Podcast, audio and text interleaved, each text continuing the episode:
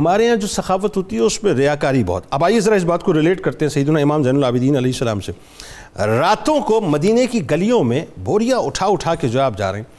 اور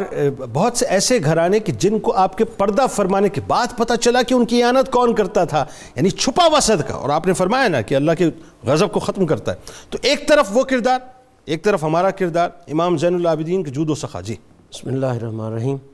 قرآن مجید میں آیا مبارکہ ہے اللہ تعالیٰ اپنے محبوب ترین بندوں کا تذکرہ کرتے ہوئے فرماتا ہے تجافہ جنوبہم من المداج آہا یدعون ربہم خوفم و تمعا مما رزقناہم ينفقون اللہ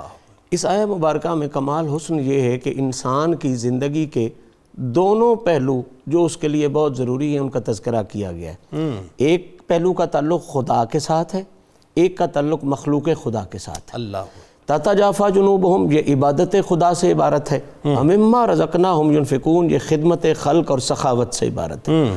اس بات پر میں گنتی نہیں کر سکتا جتنے صوفیاء نے یہ بات لکھی ہے علماء نے یہ بات لکھی ہے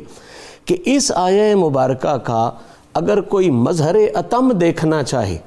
پورے عروج پر یہ دونوں صفات دیکھنا چاہے تو وہ ہستی امام زین العابدین سبحان اللہ ماشاء اللہ عبادت خدا میں بھی اپنی مثال آپ ہیں۔ اللہ اور پھر سخاوت اور خدمت خلق میں تو عجیب تر امتیاز آپ کو اللہ حاصل ہے اکبر۔ بلا شبہ آپ کا یہ خاندانی وصف بھی ہے چونکہ نبی پاک صلی اللہ علیہ وسلم جواد ہیں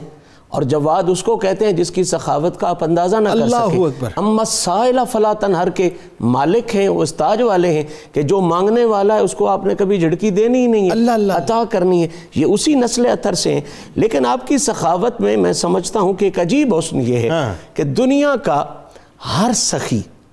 مانگنے والے کو دیتا ضرور ہے اس میں کوئی شک نہیں ہاں۔ سخی ہوتا ہی وہ ہے جو دوئے امام زین العابدین میں یہ عجیب حسن یہ تھا کہ جب سائل ان کے پاس آتا ہاں تو نہ صرف دیتے ہاں بلکہ یہاں تک لکھا ہے کہ آپ اگر اپنی مسند پر یا چارپائی پر بیٹھے ہوتے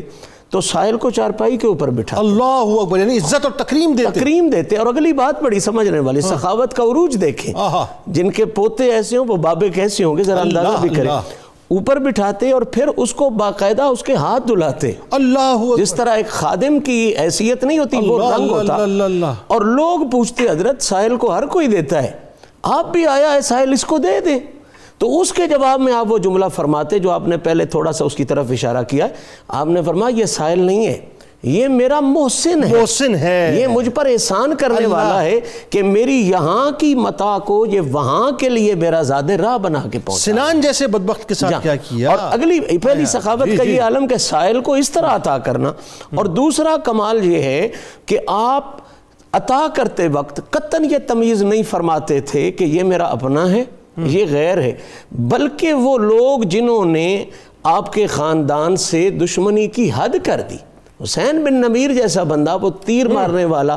اس خاندان پر ظلم کرنے کی انتہا کرنے والا ہائے ہائے۔ جب اس کو اپنی وہ اشتہاری اہ، پن جب تھا وہ حکومت سے بھاگا ہوا تھا اور جنگلوں میں پھرتا تھا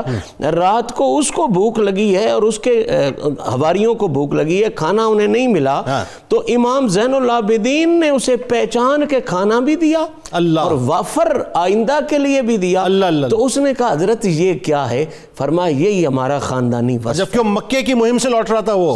یہ دیکھیے نا کیا ہاں۔ مطلب بات ہے وہ اشتہاری تھا سچی بات ہے رات میں وہ اشتہاری تھا اور اس کو بھوک تھی اس کے ساتھی نہیں تھے تو یہ سخاوت کا یہ عالم کہ این دشمنوں کو